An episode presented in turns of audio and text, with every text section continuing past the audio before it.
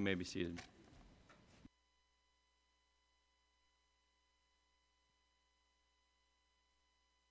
We have a there we go. We have a guest speaker that's going to just give us an uh, update information, uh, things that we need to know. Years ago, uh, there was a gentleman in the area, still uh, still with us, still alive, still around. His name was Clancy. I can't remember Clancy's Clancy Trent. Wonderful man. He would come often to the church, visit us. Uh, was a faithful Gideon and a faithful believer and follower of the Lord Jesus Christ, and one that I was very glad to uh, know and I don't know him much anymore, but, but because I don't know if he's really actively engaged or if he is, uh, I haven't really seen him. But he was the one that introduced me years ago to the Gideons, and I, it was more than just well, I see him in the ho- in the hotel or in the hospital.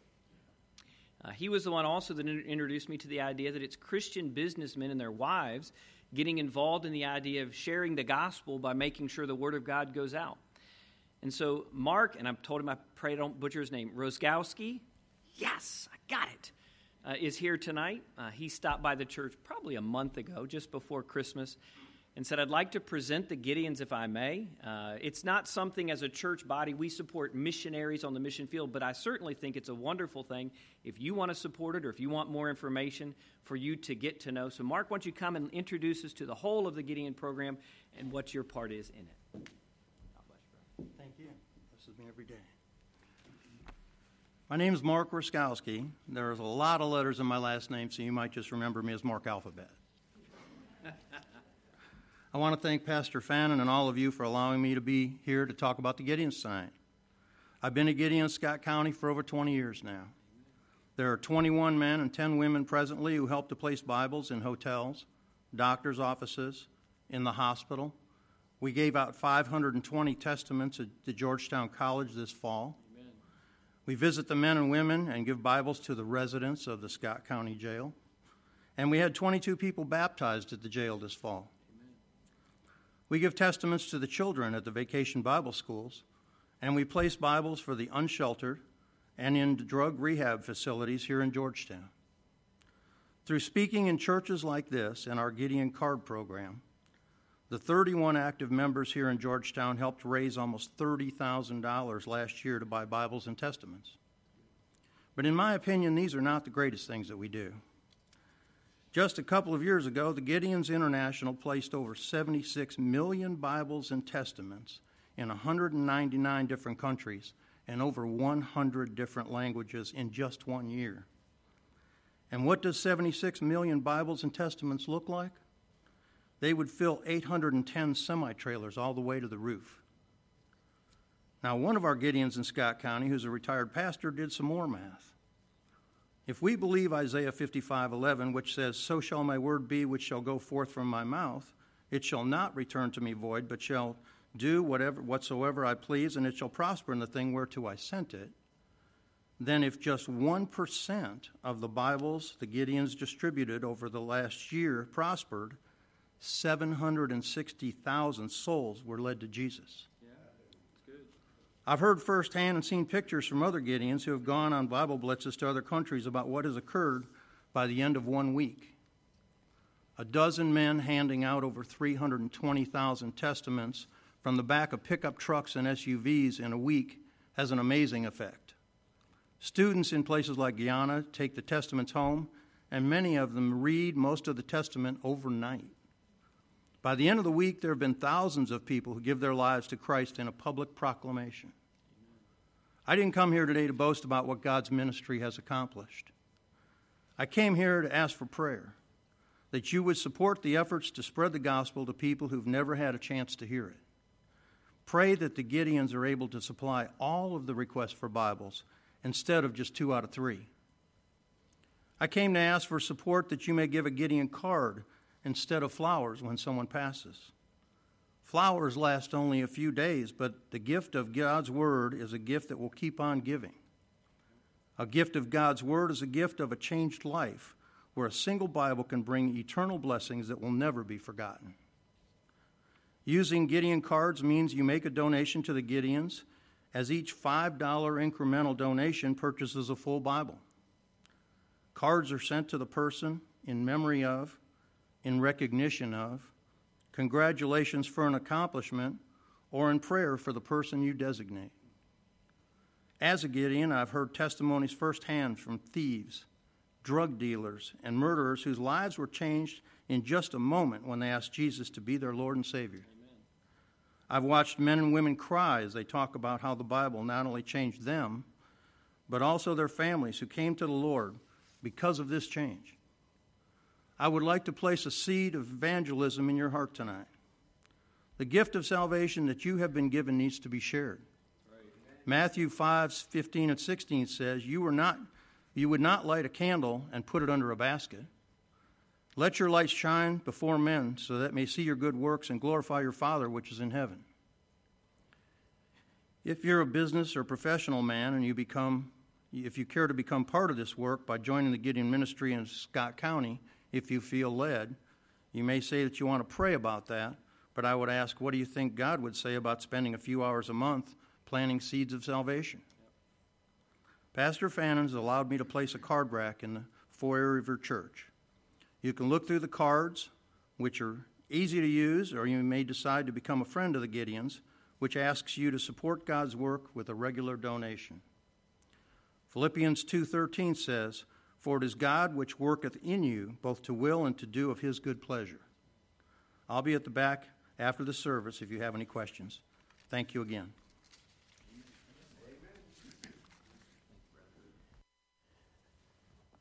I appreciate anyone that wants to share the gospel, and an organization that is designed to do so is certainly a blessing. Uh, I would echo what Mark said. We, we do our visitation here within the church there's no reason why we have to just be limited to that. I've also always said that in giving back to the Lord, your primary should always be first the church, but if God has blessed you, it doesn't only have to be the church. Uh, my father in law was telling me before church, actually this morning, he said, Is it Keith that's coming? Did you ever figure out his last name? No. Keith Bus Driver.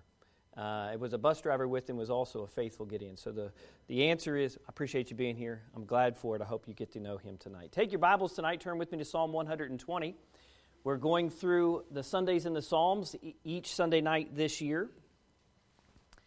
Other men will begin to preach and to teach. Last week we went over an overview of the Psalms.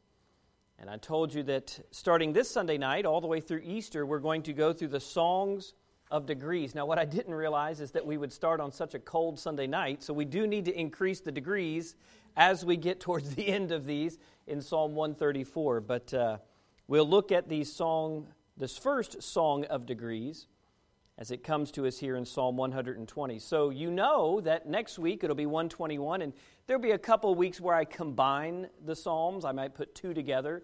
Uh, one of the Psalms that we're going to go through is only three verses. And I know I can talk a lot about a little, but I'm not 100% sure I can do an entire service on three verses. I've done it on one word before, but I think it'll be best if on some of them we tie them together, especially after we look at these songs of degrees tonight. Well, last week we looked at an overview and looked at the structure of the Psalms as a whole. And tonight I want to do a little bit of introduction after we read and pray. I want to do a little introduction of these songs of degrees, and then we'll get into the preaching tonight. The Bible says in Psalm 120 in verse 1 In my distress I cried unto the Lord, and he heard me. Deliver my soul, O Lord, from lying lips and from a deceitful tongue. What shall be given unto thee? Or what shall be done unto thee, thou false tongue? Sharp arrows of the mighty, with coals of juniper. Woe is me that I sojourn in Mesech, that I dwell in the tents of Kedar. My soul hath long dwelt with him that hateth peace. I am for peace, but when I speak, they are for war. Father, help us tonight as we come to begin an understanding of these 15 Psalms. Specifically, as we come to the closing tonight and look at this particular psalm. Help us to understand the kind of tongue we ought to have, and certainly the kind of tongue that we ought to avoid. Bless all that is said and done in this place this evening, we ask in Jesus' name. Amen. There are three general ideas that scholars have as to when and what these songs and degrees of songs of degrees relate to. I'm going to give you each of the perspectives because as a pastor, I can't even give you a definitive, this is what they were used for. It is strongly believed that these songs of degrees, 120 to 134, were part of the corporate worship as they would go up year after year to the temple or to the tabernacle before that. It is strongly believed as well that these Psalms 120 through Psalm 134 would have been used uh, uh, or will be used in the book of Ezekiel when it talks about the temple that is in heaven. That temple has a, a 15 steps, seven on the outside, eight on the inside, that lead up to where the presence of God is. And so there's a lot of sense and connection that we can say that these songs are a song of ascent or rising action. That's what it means of degrees. From a lower standpoint to a rising action to a concluding standpoint. Even Spurgeon, the great preacher of old, said this about these particular series of Psalms. He says, This little psalter within the Psalter consists of 15 brief songs. The conjectures to their meaning are very many, but they are mere suppositions. Those who delight to spiritualize everything find here a sense of the soul, or language fitted to describe the rising of the heart from the deepest grief to the highest delight. Spurgeon would later go on to say in his commentary on David's Psalms, he says this I have thought it well to indicate the methods by which learned men have tried to explain the term songs of degrees. But the reader, he concludes, must select his own interpretation. You say, now, wait a second, Pastor, are you telling me there's a lot of different ways we can interpret these Psalms? No, there's really only one way you can interpret each Psalm, but what their meaning and their purpose was within the Israelite tribes and within the nation of Israel, we can't say definitively. The first understanding of the 15 Songs of Degrees comes to us by John Jebb. Now, it's going to be funny tonight, and I found it very humorous over the last three weeks as I was finalizing my thoughts for this message and many of the others in these 15 Psalms. Everybody that's got an opinion is named John. So the only thing we can be sure of is there are a lot of Johns who study the Bible. Okay? So I want you to note when I say all of their names, yes, they all start with the name John. John Jebb, who Spurgeon leaned heavily upon, had this commentary or this belief on the Psalms, and I'll give it to you and leave it with you. He says this In the 13th chapter of the first book of Chronicles, it is related that David brought up the ark from Kirjath Jearim to the house of Obed Edom. The word used in the seventh verse for bring up the ark is of the same etymology or the same history of the word and its use, with and cognate to that which translates degrees. And upon this occasion, the great event was celebrated by the accompaniment of sacred music. And David and all Israel played before God with all their might, and with singing, and with harps, and with psalteries, and with timbrels, and with cymbals, and with trumpets, the Bible says. Jebb goes on to note, again in the 15th chapter of the same book, in the 14th verse, 14th verse the same term is employed for bringing up the ark to Jerusalem. And the choral services of the Levites are mentioned to immediate connection he says in the fifth chapter of the second book of Chronicles, we are told that Solomon assembled the people at the dedication of the temple to bring up the ark from Zion to the temple of the Lord. And so he makes the connection that those words, degrees, are the correlation to these words, degrees. I will only note this in slight disagreement or perspective. And as a pastor, my job in teaching, which we do on Sunday nights, is to give you perspective on understanding the Bible. That is this five of these Psalms are assigned to David, and one of them to Solomon. The rest are assigned to no man. In other words, they're just labeled songs of degrees. That's it. And so we're left to believe that all of them may have been written by David, but he didn't put his name on them, or only the ones that are assigned to David were what he used in the ascension up to Jerusalem. Jebb's reason and the construction of the Psalms is certainly a solid held view. And what of these Psalms are intended to do, what they're supposed to do for us. It seems, however, that some pieces of these Psalms, in their totality, do align with David and his surroundings, but others do not. So we come to a second scholarly opinion on these Psalms from John Calvin. and it concerns the musical ascension. I mean, after all, the Psalms are about music, right? This is the one that I think is the most fascinating, but again, I'm going to tell you at the outset, it's not the one that I personally hold to. Here's what John Calvin said He said, This, and I love this first part, this being a matter of small moment, what that means is of small importance. He says, I'm not disposed to make it the subject of elaborate investigation as to what these songs of degrees were for. But the probable conjecture is that this title was given to these psalms because they were sung on a higher key than the others. In other words, it was just a musical notation. Hey, by the way, instead of being in the bass baritone range, you're in the tenor alto range or in the high soprano falsetto range. He goes on to say the Hebrew word for degrees, being derived from the word salah, to ascend or go up, he goes on, eh, eh, he completes his thought by saying, I agree with those who are of the opinion that it denotes the different musical notes rising one upon the other. Now, that's an interesting thought. How many know music in here this evening? Raise your hand real high. How many of you know music and you're not in the choir at church? Keep your hands up. I'm kidding. It was a free shot to see who could join the choir. What is a musical octave? Go ahead and yell it out. It's Sunday night. What is a musical octave? How many notes? Eight. Octave. And so, if we were to take these Psalms within the concept of what Calvin was suggesting, then we would say that songs 1 through 8 lead us to one certain point, and then there's a new octave, and the new octave goes from what?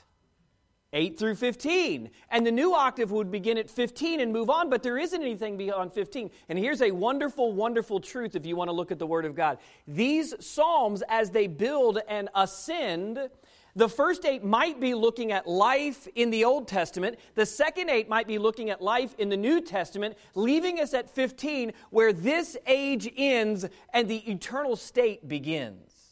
That would be wonderful if it's true. The problem is, we don't know if it's true. If we were to say this simply, what Calvin believes or suggests is that these psalms would be, would be moving up the octaves. There's some good truth in this. Somewhere, some of you might be humming Julie Andrews. Do, re, mi, la, ti, do. Do, re, mi. Back down we go. And there's a deer somewhere in there. Psalm 134, if you were to turn and read it, is certainly a glorious psalm. If it is the end of the second octave and the end of the second work of God, so that we are moving into an eternal state, or at least into a millennial kingdom, a perfected state for us, we could understand what we're singing about and the joy that's in it. Now, while both of these two views of the songs of degrees are interesting and possibly God's intention, the best explanation that I have ever heard concerning these 15 Psalms comes from John Phillips in his commentary. John Phillips, in his commentary, builds what he believes from John Lightfoot, a 1600s preacher. Like other Bible students, I am not claiming emphatically that this is the only and accurate view of these songs of degrees, but I wanted to read to you verbatim what Phillips says in his commentary on these because I think it's valuable for us within context. This, to my mind, is the most plausible explanation for these Psalms. Here's what Philip says He said the Hebrew text uses the definite, uh, definite article in this expression. It's not just a song of degrees, but the song of degrees. Naturally, he writes, that leads us to this question What degrees? Only one set of degrees is mentioned in the Bible those related to the sundial of Ahaz. When King Hezekiah was deathly ill, his importunate prayer was answered, and he was given a 15 year extension to his life. He was also given a sign by the prophet Isaiah as proof that he was going to recover. The shadow on the sundial of Ahaz went back how many degrees? 10 degrees backwards. So if there's five psalms that are assigned and 10 of them that are not assigned in these, then it seems to me that what Hezekiah has done, and I'm freelancing here, I'll go back to reading in just a second. Hezekiah has compiled the other 10 psalms or written, composed them along with Isaiah. and then brought in the other Psalms of David and Solomon where they were appropriate and where they fit. Phillips goes on to say this. He said, The Holy Spirit evidently wants to draw our attention to the degrees on the sundial because they are mentioned six times in 2 Kings chapter 20 and five times in Isaiah 38 and verse 8. On recovering from his sickness, the king said, The Lord was ready to save me. Therefore, we will sing my songs to the stringed instruments all the days of our life in the house of the Lord. In Isaiah 38 and verse 20. These 15 songs of degrees correspond to the number of years added to Hezekiah's life. He himself wrote 10 of them corresponding to the shadow going backwards on the sundial. The other five were selected from extant or existing hymns of David and Solomon and added to the collection. Of these five, David wrote four and Solomon one. The psalm by Solomon, Psalm 127, is set in the center of the 15 psalms, and with two of David's psalms coming in the group of seven before and two coming in the group after 122, 124, 131, and 133. Now, I'm not expecting you to remember all these, I'm just noting these. Phillips conclu- goes on, I should say, not to the conclusion of his thought yet. He says the 10 psalms by Hezekiah are given no title there would be no need for Hezekiah to append his name to them because he has already called them my songs. The life of this remarkable king is of great interest, Phillips writes. The story of his sickness and of his Assyrian invasion, the true great events of his life, is recorded in three books of the Bible 2 Kings, 2 Chronicles, and in Isaiah. A study of the incidents recorded by the Holy Spirit reveals many points of comparison between Hezekiah's experience and the theme of each of these songs. These psalms may have been sung by the pilgrims going up to Jerusalem. They may have been sung by the returning captives, especially when the hills of Judah, uh, Judah excuse me, burst into their sight when they came back from exile. They may record the experiences of the dispersed of Israel in coming, the coming great deliverance from the power of the beast in the future. But first and foremost, Phillips concludes, they are linked with Hezekiah. Now, I'm going to try to prove that when we preach through it this evening, but more importantly, I'm going to try to preach the psalm. I only note Lightfoot because he enhances what Phillips wrote. John Lightfoot lived from 1602 to 1675, and he wrote this Hezekiah liveth these 15 years in safety and prosperity, having humbled himself before the Lord for his pride to the ambassadors of Babel. The degrees of the sun's reversing and the 15 years of Hezekiah's life prolonging may call to your minds these 15 psalms of degrees. These were Hezekiah's songs that were sung to the stringed instruments in the house of the Lord in Isaiah 38 and verse 20. Whether these were picked out by him for that purpose may be left to your conjecture. And I thought that's the best way, probably, to put it. You say, What's the point, Pastor? You read me a lot of quotes from a lot of guys. There's a lot of smart people that don't know what and why the songs of degrees are there, but God does. And in revealing to us these songs of degrees, we can draw great strength in them because we draw nearer to God through them. Whether these songs are pertaining to Hezekiah's extended life, songs sung along the 15 steps of the temple in Ezekiel's future day, songs sung by David as he ascended with the ark, or if they were compiled by Solomon during the glorious and victorious initiation of the temple, it doesn't matter because each of the psalms is still valuable. There is certain structure as well to these 15 psalms that help us day by day. These Psalms do depict a group of people drawing nearer to God. If you read these 15 Psalms carefully, you will detect that the 15 Psalms can be found in five groups of threes. We might call them five groups of triads. In each of the triads, so 120, 121, and 122 would be a triad. In each triad, the first psalm records trouble, the second psalm records trust, the third records triumph. By the way, isn't that how most of our lives are lived for the Lord Jesus Christ? Trouble, trust, triumph. And if you read each of the Psalms, the grouping of one, two, three, next one, one, two, three, there's five of them. It is, it, is as if the one compiling these Psalms knew what it was like to live a life walking with God. That is to our Christian life trouble, trust, triumph. So now we finally get to 120, and you said, Man, it's 535. I hope you're going to go quick. It's not a long psalm we'll be able to make it through in pretty good order tonight. The trouble for the first tri- uh, the trouble in the first triad of the songs of degrees seems to be as we read tonight, the tongue. The tongue is an awful weapon, is it not? Equally so, it is an awesome, I'm not there yet to the desperate tongue, Kara, I promise. I'll get back there in just a second. It is also an amazing wonder to us. James chapter 3 has much to say about the tongue, but I'm going to contain myself tonight to just this psalm and the linkage to Hezekiah's life. I think there's great connection in it. Psalm 20, 120, excuse me, opens with, as Kara just put up, the desperate tongue. You all had a premonition that that was what it was going to be, right? You knew. How many times in your life how many times in the trouble of your life, whatever that trouble may be, have you had a desperate tr- tongue crying out to God? And the answer is we've all been there.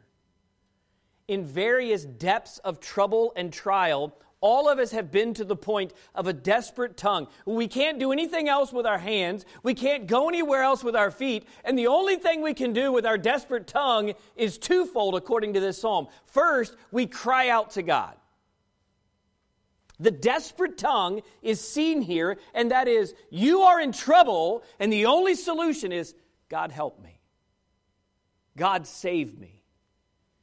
The first verse, he says, In my distress, I cried unto the Lord. Hallelujah. The last of that verse says, And he heard me. If this is Hezekiah, then Assyria has conquered everything in its path. And the only thing that now lay in front of Sennacherib, the king of Assyria, and Rabshakeh, his chief of the captains, is little old Judah with their capital city, Jerusalem.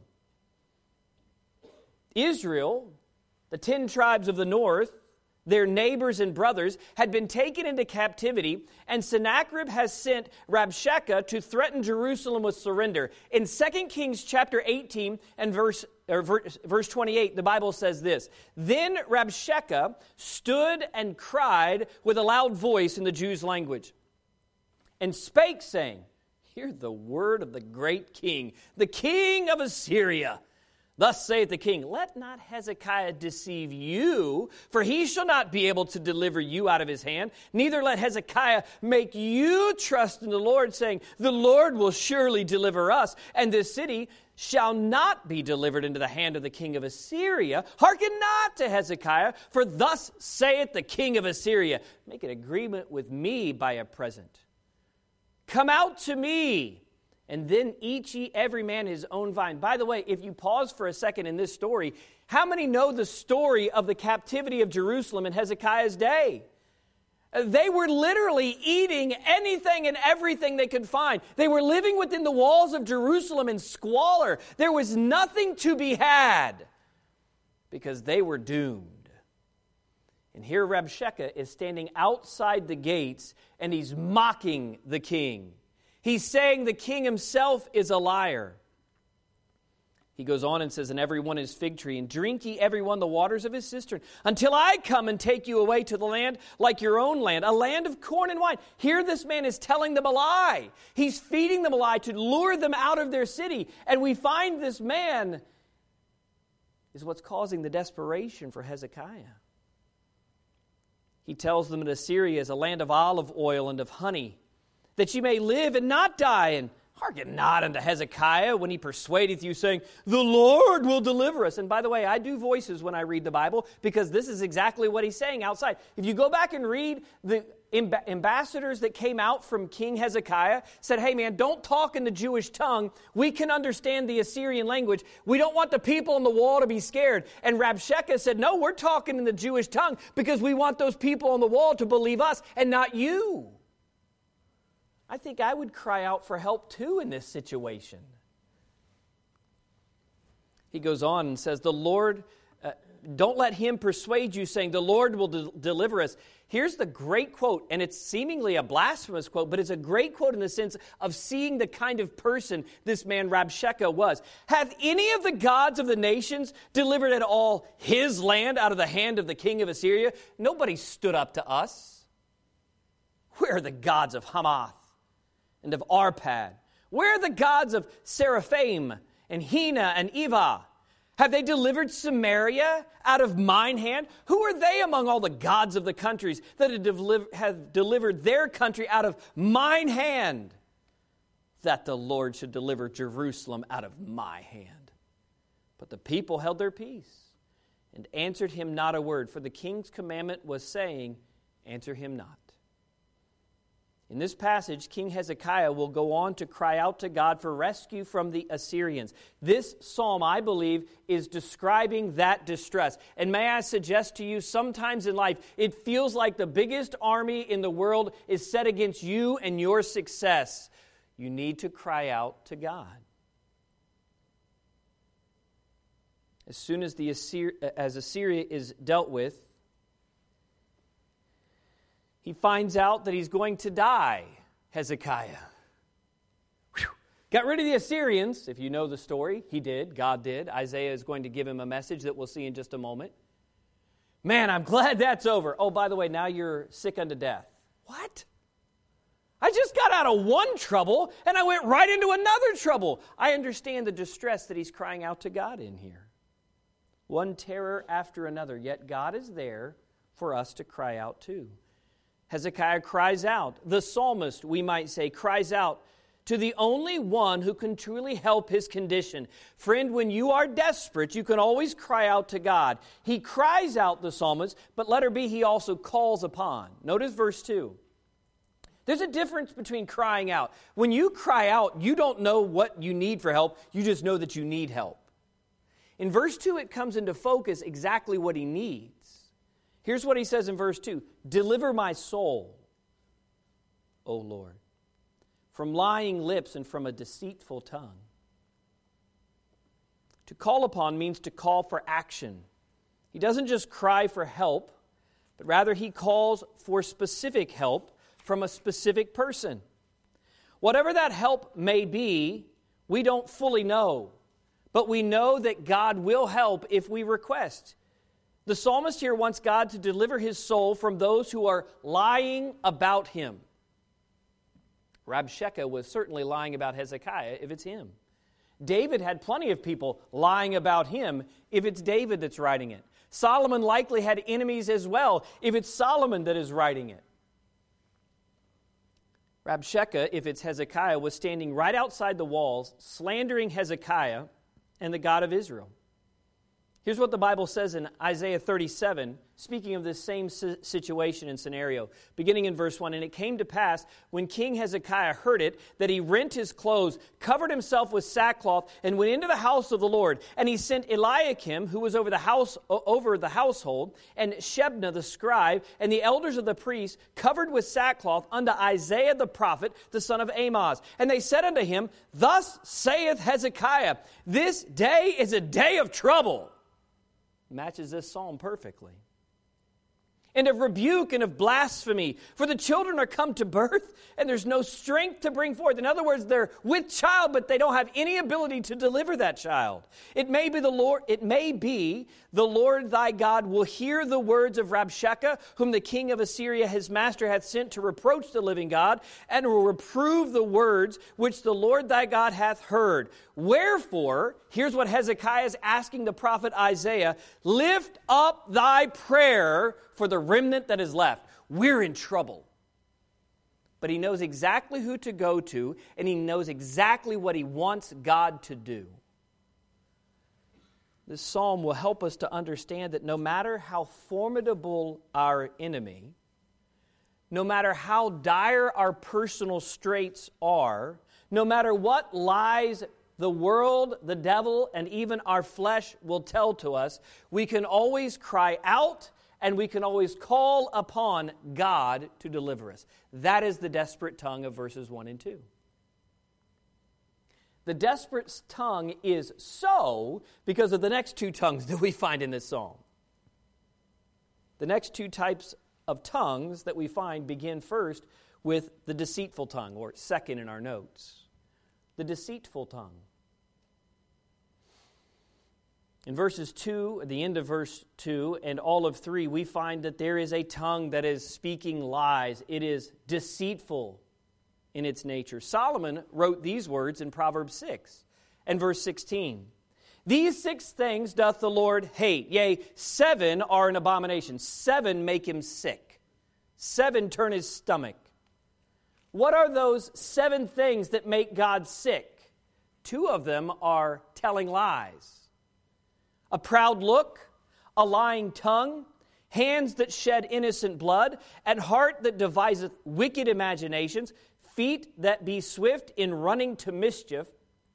By the way, so far of those that are listed, they are perfectly our present day America. Ever wonder why we're in trouble? Always go back to the Bible and you can find out why we're in trouble. He finishes by saying, A false witness that speaketh lies, there's a second time that it is mentioned, and he that soweth discord among brethren.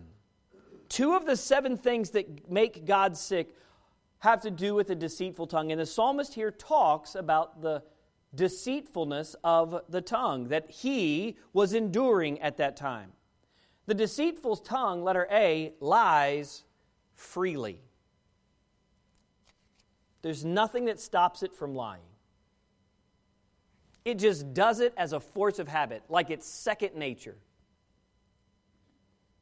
Jesus tells us in John 8 and verse 44 that Satan is the father of lies. This tells us that, that the lying tongue is the end of waywardness from God. Truth tellers bear the image of God. Thus, we, are who, we who are Christ should always be about telling the truth. In our world today, many voices cry out just like Rabshakeh. They promise all the good things in life are yours if you'll just join us. That's exactly the lie that Rabshakeh told those in Jerusalem if you will leave the protection of God's word, if you will leave the protection of God's sovereignty, if you will leave God's side and join ours, they promise to care for us. They promise to do good things for us. They promise if we will but leave God's provision, they will be everything to us. That's exactly what Rabshakeh offered. Truth is, Rabshakeh had no idea what would happen to a random Jew inside of Jerusalem who surrendered to him at that moment. The fact is, he didn't care what happened to them. He was willing to tell them whatever it took for them to leave God's safety. And may I suggest tonight that many of our children listen to the world's lies in the very same way. And the sad part is, we don't even put up the walls of the city anymore. We invite all of that garbage right into our house.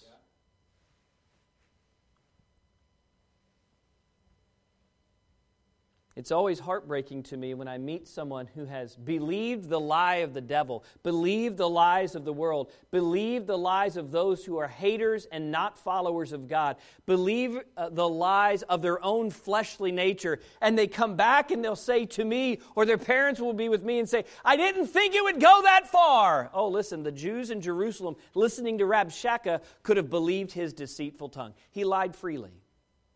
A lying tongue has no compunction to stop. There's no reason for them to stop. Those who hate our soul and want to harm us will lie freely, but their deceitful tongue also, let her be, lacks foundation in verse 3. What shall be given unto thee? Or what shall be done unto thee, thou false tongue? He's asking two rhetorical questions. When's enough enough? How much do you want in your lie? You know, the problem with liars is they just keep lying. The problem with a deceitful tongue is it weaves such a web, it cannot figure out where the lie actually began. And many a liar actually begins to believe their own lie.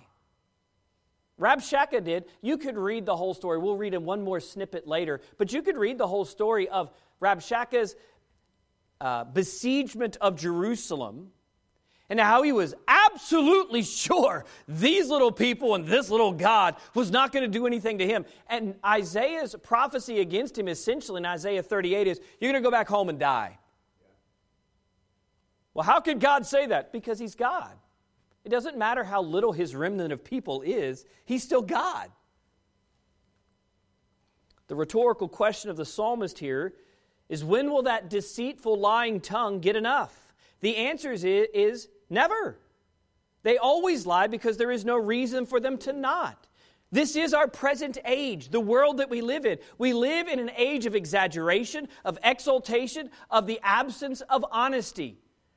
Oh, I tell you, the thing I fight with my three boys, and I, I never preach or tell the things that my family might or might not struggle with, but every parent struggles with this. I fight exaggerations. In our house, well, I've done it a million times. Really, a million. And there's some other parents in here smiling along with me. They know that pain. My mother, chief among them, is smiling back there. The idea of exaggeration today seems to be swept under the rug. Well, I mean, it's just exaggeration. We'll never turn this country around. Well, that's a lie. Well, I believe that lie. Well, don't believe that lie. God can do that in an instant. The problem is we've stopped believing that God can actually work providentially. We just begin to believe the lie because our news channel told us that. And the opposition news t- channel told their people the same thing in the opposite form. Why don't we just believe God? The lying tongue lacks foundation. People today don't care what truth is because they will just bend the rules, bend the norms, change the expectations to make their lie sound true. One of the lies we hear today is a man can be a woman. It's a lie. I mean, he can act like one, but he isn't one. Another lie that we're told today is there's no consequences for your choices. There's consequences for every choice, good choices and bad choices. We have a world that lives in lying lips, just like Rabshakeh. Rabshakeh lied without caring about the truth, he didn't even think about it. His view of the world is all that mattered to him, so far as he was winning in it. Truth about who this God of the Israelites was didn't need to ground him. His own truth grounded him, and his truth was all that mattered. The desperate tongue cries out for the deceitful tongue to be stopped. The deceitful tongue lies freely because it lacks foundation. Finally, in this psalm, we find the destructive tongue. I must hasten, we have less than five minutes. The lying tongue produces a destructive tongue. If someone will easily and openly lie, then they will use their tongue in every possible way to advance themselves and to destroy, to destroy God and or his people. The psalmist's desperate cry to God is that the destructive tongue, letter A, would be corrected. In verse 4, he says, Sharp arrows of the mighty with coals of juniper. It took me a long time to figure out what the coals of juniper is. Does anybody know the coals of juniper? So, a juniper is what they call a broom plant in the desert. It grows only to five or six feet, gives shade in a wasteland area like Israel would have been, or without a, a lot of large, tall trees that grew. But that tree, that broom plant, that juniper, could be cut down, and when it was burned, it was the hottest, longest burning firewood that you could find. It was so good as burning firewood that literally you could smelt things with it as if you were uni- using coals. They would ember and stay, and they would produce heat for hours and hours, massive amounts of heat. And so, what he's saying here in verse 4 is sharp arrows of the mighty with coals of juniper. The sharp arrow of the mighty is that the mighty would, would be shooting at him. Here's what the prophet Isaiah says in Isaiah 37 and verse 5. So the servants of King Hezekiah came to Isaiah, and Isaiah said unto them, Thus shall ye say unto your master, Thus saith the Lord, Be not afraid of the words that thou hast heard, wherewith the servants of the king of Assyria have blasphemed me, speaking on behalf of God. Behold, I will send a blast upon him. Man, that sounds a lot like the coals of a juniper you could see them taking that, uh, that uh, what do they call it, a fanner, where they would squeeze it together. Yes, a bellow, that's what it is. Squeeze it together, blow the heat in, and the fire would get even hotter. He says, I'm going to blast upon them. And he shall hear a rumor and return to his own land, and I will cause him to fall by the sword in his own land. That's what's going to happen to this destructive, deceitful tongue. So we find two things that you can write there in your notes. Number one, the correction that comes is first by the mighty. Until God decides to deal with the destructive tongues of this world, all we can do is wait in our present state. Well, I will tell you what, I've got the perfect argument that will shut them down and shut them up. No, it won't. Hezekiah and Isaiah had the perfect argument that would shut them down and shut them up, and it didn't until it did. They had to wait on God. And he trusted that the one who had the mighty arrows. It also speaks here of Isaiah's statement back. There was a mighty arrow of truth. By the way, it was God's truth that he shot at him. Good idea not to shoot your opinions at people, but to shoot God's arrows of truth at people that are hateful and destructive. But number two, it's in our misery. Verse 5 Woe is me. You know, in the prophets, when a woe is declared, it's a bad thing. And what he says is, I wish I wasn't in this condition. You're allowed to complain to God so long as you do it biblically. You can't question God's sovereignty, power, and authority, but you can question why events are unfolding as you are. He says, Woe is me. And the two names he give, gives, Meshech and Kedar, if we were to take them in their time, Meshech would be Moscow. It would be the Meshech people, sons of Japheth, or Japheth, excuse me, in the Genesis chapter 10 lineage. They would be people who were ruthless. By the way, the Russians have always been ruthless. Nothing new under the sun. Right? If we look in prophecy, it looks ahead. If this is a song of degrees written for Ezekiel, it's looking ahead and it's telling us that there's a day that the ruthless people will be settled in and around Jerusalem. Well, that day's coming. That day's coming at the Battle of Armageddon. It'll be here soon enough. The other group is called Kedar. You know what the group called Kedar was? They were the what we would call today the Arab League. It was all the nomadic tribes that would live in Saudi Arabia, North Africa, over in Tehran and Persia. They would travel like the Houthis in that area. Oh, we've heard about the Houthis today. They would be part of Kedar. The Kedars were known in the ancient world to the Greeks and to the Romans, to the Israelites as well. They were known as vandals and vagrants who would just come and steal stuff that wasn't theirs. So he says, Woe is me and my misery. I'm living in a group of ruthless people who are trying to steal everything I have. That's our state. If you're a follower of Jesus Christ, we live in a fallen world. We can understand that woe very clearly. But let her be, and finally this evening, While the destructive tongue will be corrected, the destructive tongue is challenging, according to verses 6 and 7. I don't want you to leave and go, well, it's all just sunshine and roses. We'll be okay. We will be okay. But it's challenging, it tries your patience. It really tests your trust in God. By the way, that's why the next psalm is so great. It's a psalm of trust, following a psalm of trouble. What does it challenge? Two things you can write in your notes. First, it challenges our peace. My soul hath long dwelt with him that hateth peace. I am for peace. It challenges our state of being in Christ as new creatures created in Christ Jesus, filled with the Holy Spirit. It challenges our peace, but the end of verse 7, it also challenges our very person. He said, the psalmist says, and I, we've all been here. When I speak, in other words, whatever I say, they're against it. What does it say? Look at it with me. When I speak, they are for war.